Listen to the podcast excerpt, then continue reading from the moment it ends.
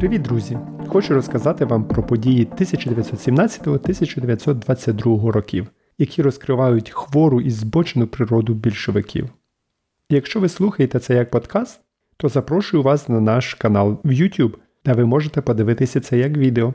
А якщо ж ви вже на YouTube, то не забудьте вподобайку та підписатися на наш канал. Тож, поїхали! На початку свого життя Радянський Союз намагався створити суспільство без грошей, і це обернулося катастрофою.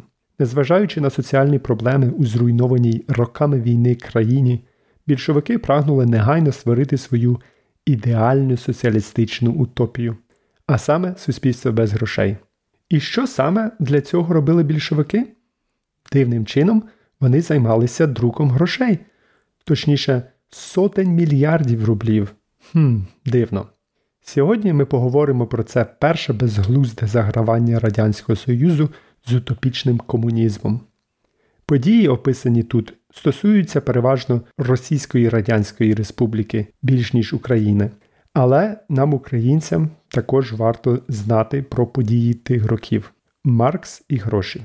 Для початку треба розібратися з вченнями Маркса. Класичні економісти вважали, що гроші є нейтральною ланкою. Їхня функція лише полегшити купівлю та продаж товарів.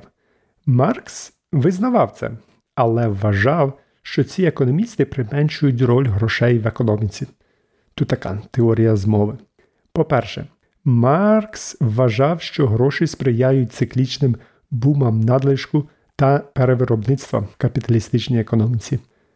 Тобто Гроші причина фінансових криз. Що він мав на увазі? У капіталістичній економіці, припустимо, хтось має гроші.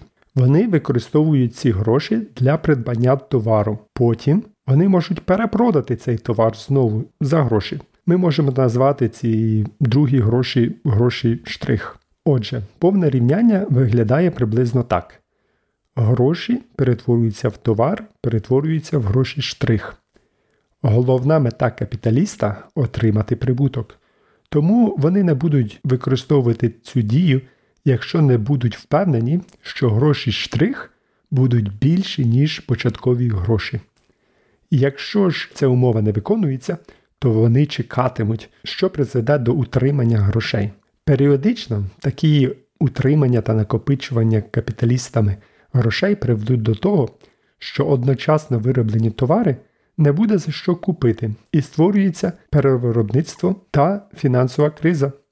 Маркс бачив гроші як першу причину цієї проблеми. По-друге, Маркс бачив гроші як засіб, за допомогою якого клас буржуазії паразитує і висмоктує кров робітничого класу. Робітники працюють і отримують заробітну плату, але ця заробітна плата завжди менша, ніж результат їхньої праці. Їх праця генерує багатства, які потім накопичують капіталісти. Гроші мали б бути нейтральним засобом, але ви бачите, виникають кризи, і працівники в кінцевому підсумку не отримують максимум від результатів своєї цінної праці. У соціалістичному суспільстві централізованого планування таке було б неможливо, стверджував Маркс. Таким чином, ідея виключення грошей з усієї економіки була широко поширеною та вкоріненою ідеєю в партії. Більшовики ніколи не ставили цю думку під сумнів, ба більше, це був один із головних аспектів тієї економіки, яку вони хотіли побудувати в Російській імперії, в якій вони захопили владу. Тож, Перша світова війна. Перша світова війна змусила різні уряди на європейському континенті відмовитися від золотого стандарту та надрукувати гроші на війну. Росія не була винятком. Імперський уряд скасував золотий стандарт у червні 1914 року, лише через 4 дні після вступу у війну. Вони мали 39% дефіциту бюджету в перший рік війни і 75% через 2 роки війни. Війна призвела до великих перевитрат державного бюджету, зовнішніх запозичень, фізичного знищення підприємств, обвалу економічного виробництва та високих темпів інфляції. З 1913 по 1917 роки Чисельність промислових робітників у Російській імперії скоротилася на 16,4%. Загальний обсяг промислового виробництва скоротився навіть більше на 22,7%. Це призвело до інфляції. На початку 1917 року, до приходу до влади більшовиків, кількість паперових карбованців в обсягу зросла до 9 мільярдів проти 1,6 мільярдів у липні 1914 року, тобто приблизно в 5,5 разів. Набагато вище, ніж зростання на 100 чи 200%, яке спостерігалося в той час у Франції та Німеччині. Дефіцит російського бюджету в 1917 році становив 82%, з яких 73 було профінансовано за допомогою друкарського верстата. Більшовики взяли під контроль економіку, яка вже потрапила в інфляційну кризу. Що ще гірше, новий революційний уряд не матиме доступу до більшої частини найпродуктивніших земель імперії. Через кілька місяців після приходу до влади більшовицький уряд у березні 1918 року підписав Брест-Литовський мирний договір. За цим договором Росія втратила третину населення, майже третину сільськогосподарських угідь і більше половини промисловості. Нафтові свердловини Баку та на Кавказі, що становили приблизно 97% загального видобутку нафти в Росії, були втрачені і недоступні до 1919 року. Але понад усе їм потрібна була Україна. Лише Україна забезпечувала Російській імперії 78% вугілля, 74% залізної руди та 80% зерна. Навіть після закінчення Першої світової війни багато територій залишалися окуповані антибільшовицькими силами, оскільки імперія поринула в громадянську війну. Більшовики знову надійно візьмуть контроль над Україною лише в 1920 році до соціалізму. Коли більшовики захопили владу, російська економіка була в досить жалюгідному стані. І навіть якщо не враховувати шкоду, завдану трирічною громадянською війною, російське суспільство було не індустріалізованим і переважно аграрним, не ідеальний варіант для переходу до соціалізму. Але новоспечені більшовики все одно вирішили йти вперед. Ленін виклав кроки побудови соціалізму в новій Російській Республіці в брошурі під назвою Найближчі завдання радянської влади. Партія оголосила, що встановила диктатуру пролетаріату і централізує всю економічну діяльність країни в єдиному національному плані. В цей період уряд провів низку заходів. По-перше, банки. Оскільки гроші були дуже важливі в капіталістичному суспільстві, контроль над ними дає вам владу. А хто контролює гроші? Банки. Маркс довгий час вважав, саме банківська справа лежить в основі капіталістичної системи. Комуністичний маніфест визначає створення єдиного центрального банку як перший крок до централізації засобів виробництва в державі. Російська імперія не відрізнялася від решти Європи дуже централізованою фінансовою системою на той час. Приблизно 12 банків володіли 80% загального капіталу імперії. Це зробило націоналізацію банків швидкою та легкою справою. Тож, першим ділом більшовиками було проголошено рішення про державну монополію на всю банківську систему. 20 листопада 1917 року нарком фінансів захопив російський державний банк, Держбанк чи Госбанк російською. Більшовики наказали іншим приватним банкам негайно розпочати фінансування усіх віджатих заводів. Ой, вибачте, контрольованих робітниками заводів. Фінансисти відмовилися дивного чого. І в грудні 1917 року більшовики послали війська, щоб зайняти усі найбільші банки країни. Їхній капітал було передано Держбанку. Протягом наступних кількох місяців банки були захоплені. Їхні резерви та доходи перенаправилися до уряду. Були скасовані банківські дивіденти, зняття вкладів до 1918 року було обмежено, і всі зовнішні борги було скасовані. Хм, Як зручно. До кінця 1918 року всі банки в країні вже були ліквідовані та об'єднані в єдиний державний банк Держбанк. Е, цей банк більше не позичатиме грошей, а просто буде вести облік операцій в економіці. Націоналізація банків перекрила потік кредитів в економіці. У першому кварталі 1918 року через брак кредитів припинило роботу 405 підприємств, на яких працювало 205 тисяч робітників. Теоретично централізована планова соціалістична економіка більше не потребує грошей і вільних ринків.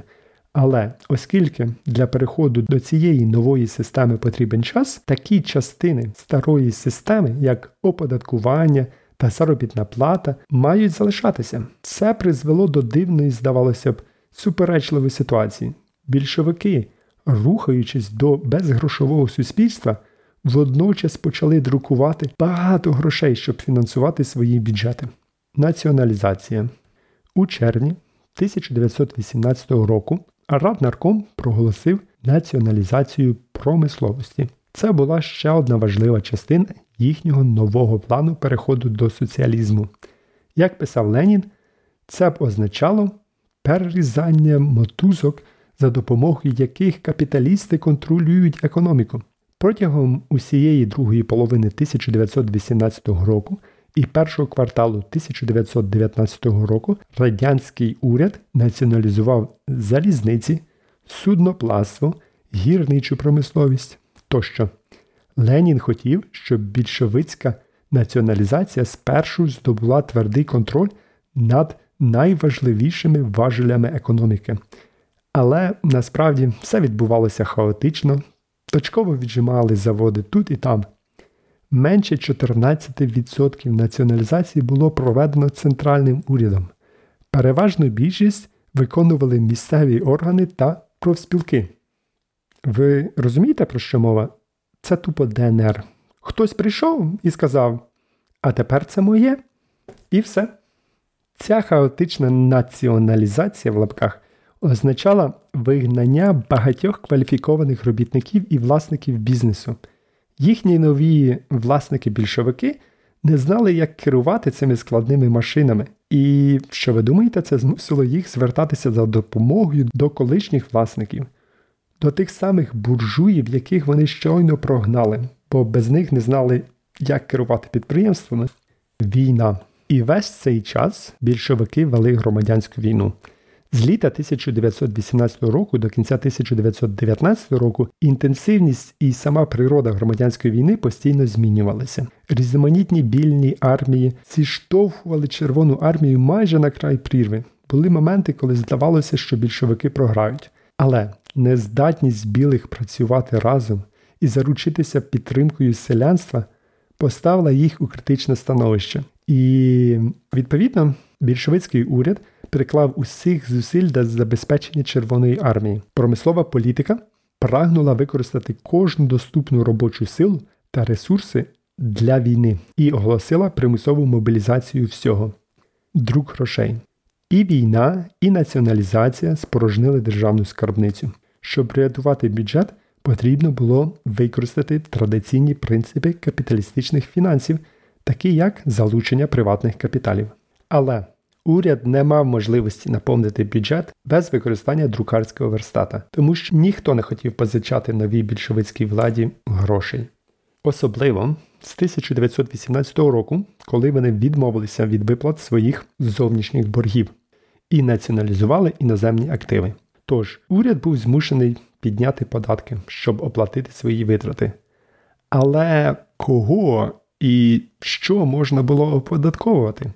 У 1918 році податки на прибуток забезпечували лише 7,3% загальних бюджетних витрат. Це змусило більшовиків порушити свої популістичні обіцянки щодо скасування непрямих податків, дані менш ніж роком раніше. Насправді вони ще більше підвищили податки, ці самі непрямі податки, які вони обіцяли скасувати. І в жовтні ввели додатковий надзвичайний податок на прибуток. Але нічого не можна було зробити, щоб заповнити прогалини в державному бюджеті, крім як надрукувати більше грошей. Наприкінці 1918 року інфляція становила майже 600%, а в обігу було понад 60 мільярдів рублів.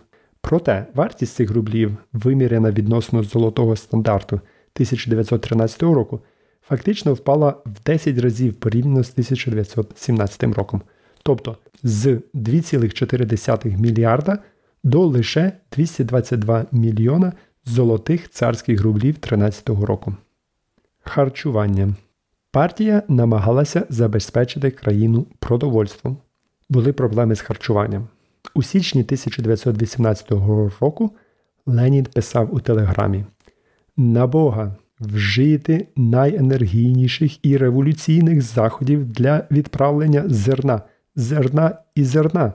Інакше Пітер, тобто Петербург, загине. Спеціальні поїзди і загони, жнива і збір. Супроводжуйте потяги, інформуйте щодня заради Бога. Така важка ситуація була в Петербурзі. Царський уряд запровадив зернову монополію під час Першої світової війни. Він забороняв торгівлю зерном у будь-якому вигляді та формі.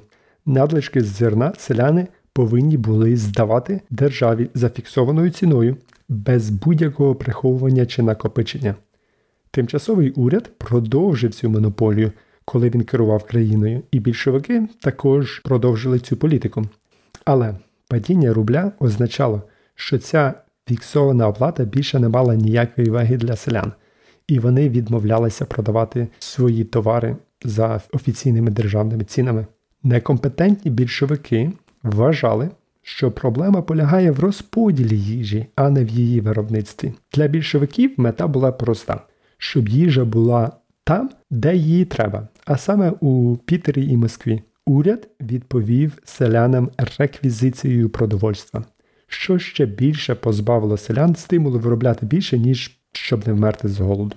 У травні 1918 року більшовики проголосили продовольчу диктатуру, яка підтвердила хлібну монополію і дозволила наркому продовольства зі зброєю відбирати їжу у селян, які нібито її приховували. Гіперінфляція. Висока інфляція незабаром перетворилася на гіперінфляцію. У травні 1919 року Народний банк оголосив, що надрукує якомога більше грошей. Банк отримав розпорядження про готівку і люто друкував скільки міг. Інфляція подвоїлася зі 600% до 1370% у 1919 році. Курс рубля падав настільки швидко, що уряд заднім числом публікував свої бюджети. Планувати наперед було практично неможливо. Міністерства не отримували те фінансування, про яке вони просили. Навіть військове міністерство отримало менше 40% свого запиту. Дивно, але більшовики стверджували, що ця гіперінфляція є ознакою того, що їх соціалістична трансформація працює. Метою друку необмеженої кількості паперових грошей було знецінення їх. Це призвело б до знищення влади багатих накопичувачів грошей і переходу до системи державного розподілу. І нарешті це дало б їм безгрошовий світ. Вони так думали. Навіть писали у азбуці комунізму. Поступове зникнення грошей також сприятиме широка емісія паперових грошей державою. Але це все була пропаганда. Необмежений друг грошей показав, що більшовики все ще покладалися на стару капіталістичну систему, щоб змусити промислові та військові машини рухатися. Тобто без грошей ніхто не хотів працювати на більшовиків. Перемога у війні. Починаючи приблизно з квітня 1920 року, Червона армія фактично виграла громадянську війну. Витрати на оборону почали скорочуватися. Але Успіхи більшовиків на полі бою вселяли в них безглузду впевненість, що вони зможуть виграти і економічну війну. Уся політика, проведена під час війни, а саме демонетизація економіки, націоналізація, реквізиція продовольства у селян, вони посилили все оце і після війни. Держава прагнула взяти під свій контроль всю систему постачання та розподілу усього. Вони ухвалили законодавство, яке зробило б кожну державну послугу від транспорту до використання телеграфу безкоштовною. У грудні 1920 року Ленін підписав низку нових декретів, які зробили безкоштовними ліки, продукти харчування, споживчі товари, паливо та пошту. Уряд активізував спроби демонетизації економіки. Приватна торгівля та гроші будуть вигнані назавжди. Уряд контролюватиме усі доходи та розподіляти усі видатки. Податки та заробітна плати мали сплачуватися в у натуральній формі, тобто з використанням фізичних благ, а не готівкою. І до 1921 року 93% усієї заробітної плати виплачувалося саме так. Через падіння курсу рубля люди платили натурою. Гроші планували замінити на нову одиницю обліку. Але що це буде? Деякі пропонували використовувати фізичні властивості, інші казали про сіль або кооперативні фонди. Був один цікавий проект, який полягав у використанні комбінованої теплової та трудової енергії, яка йде на виробництво певного предмета. Зрештою, вони запропонували трудодень. Трудодень це одиниця праці, яка визначається як день простої праці нормальної інтенсивності. До речі, ми в українських селах дуже добре знаємо, що це таке. Трудодень все-таки був введений в 1930 році під час примусової колективізації сільського господарства. І уявіть собі, трудодні були замінені грошовою оплатою праці в українських селах лише в 1966 році. Але повертаючись у ранні 20-ті роки ХХ століття, всі ці пропозиції лише заплутували людей. Вони тоді ще не знали, що на них чекає, і думали, що це якісь прогресивні проекти. І проблема у всіх цих проектах це неможливість визначення вартості товарів, якими вони намагалися торгувати. Це робило просто їх ціни необґрунтованими одиницями обліку. До речі, тут хочу зробити рекламку нашого епізоду про біткоін. Там ми детально розглядаємо е, функцію грошей. Залишу посилання в описі. Зрештою, все-таки в обігу залишили оцей гіперінфльований рубль. У 1921 році уряд випустив нових карбованців на 16,3 трильйони. Незважаючи на це, гіперінфляція розгорталася настільки швидко, що того ж року уряд все-таки мав дефіцит в майже 22 трильйони рублів. А через рік, у 2022 році, ця емісія зросла до майже 2 квадрильйонів нових рублів. Стабілізація. До 1921 року радянський уряд зрозумів, що воєнний комунізм зайшов занадто далеко.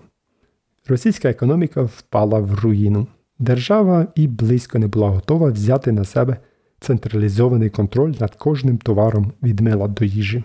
Вони також помилялися, вважаючи, що як тільки держава бере на себе функції розподілу товару, закони економічного ринку більше не застосовуються. Насправді процвітали нелегальні чорні ринки, забезпечуючи більшість продуктів харчування для населення. Одночасно, там, де були більшовики, виробництво таких виробів, як сталь, цукор і цегла, практично припинилося. Загальне промислове виробництво впало на дві третини до воєнного періоду порівняно з 1913 роком. Без грошей у людей просто була повна відсутність стимулів працювати. Рівень дезертирства на залізниці досягнув 40%. А пересічний робітник у 1920 році виробляв у середньому лише 45% того, що виробляв до початку війни у 1913 році. Гіперінфляція зруйнувала життя людей колишньої імперії. Щоденне споживання калорій у 1919 році впало на 30% від середнього показника за 8 попередніх років з 3820 калорій до 2680 калорій. У 1921 році спалахнув голод, який тривав до 1922 року, наслідок чого загинуло 5 мільйонів людей. Через реквізицію продовольства їм не залишилося нічого. Але тут важливо зауважити принципову різницю між голодом на Поволжі і голодомором 32-33 років. Більшовики допустили іноземну допомогу на Поволжя. Американці врятували за різними оцінками від 5 до 10 мільйонів людей в Росії, тоді коли під час голодомору в Україні його приховували. Це по-перше. По-друге, українцям не дозволяли залишати межі Української Радянської Соціалістичної Республіки, і іноземна допомога не була допущена. Ці фактори, на додачу до багатьох інших, роблять голодомор 32-33 років геноцидом українського народу порівняно з голодом 22 року. І незважаючи на закінчення громадянської війни в Росії, мир не повернувся. Селяни почали повстання. Зокрема, одне таке повстання Кронштадтське у 1921 році похитнуло погляди Леніна на поточний напрямок розвитку країни. Ленін зрозумів, що ринкова активність повинна якимось чином повернутися. І у березні вони запровадили нову економічну політику або НЕП, щоб зупинити спад економіки, збільшити виробництво та стабілізувати валюту. Кілька років по тому, у 1923 році, було випущено рекордні майже 180 квінтильйонів нових карбованців. Після цього радянський уряд повністю змінив курс. Вони випустили нову валюту, забезпечену золотом, знову зробили незалежним центральний банк і збалансували бюджети. Повстання заспокоїлися або, точніше, вони були придушені, і виробництво потроху почало відновлюватися. Висновки. Розмірковуючи про це, у своїх спогадах Ленін казав: ми були захоплені хвилею ентузіазму і, розпаливши народний ентузіазм, спочатку загальнополітичний, а потім військовий, ми розраховували використати цей ентузіазм безпосередньо для вирішення економічних завдань. Життя показало, наскільки ми помилялися. Він вважав свою нову політику НЕПу реальним шляхом уперед, переписуючи помилки років воєнного комунізму в громадянській війні. Але, як завжди, він збрехав. Ви пам'ятаєте, що він продовжив воєнний комунізм навіть після війни. Більшовики свідомо пішли на ті кроки. Їхня мета в роки воєнного комунізму полягала в тому, щоб зруйнувати капіталістичний устрій в Україні, створити монополію на торгівлю та викоренити гроші. Але натомість їхні плани призвели до хаосу, насильства, повного колапсу виробництва і мільйонів смертей. Вони робили це 100 років тому і зроблять це знову.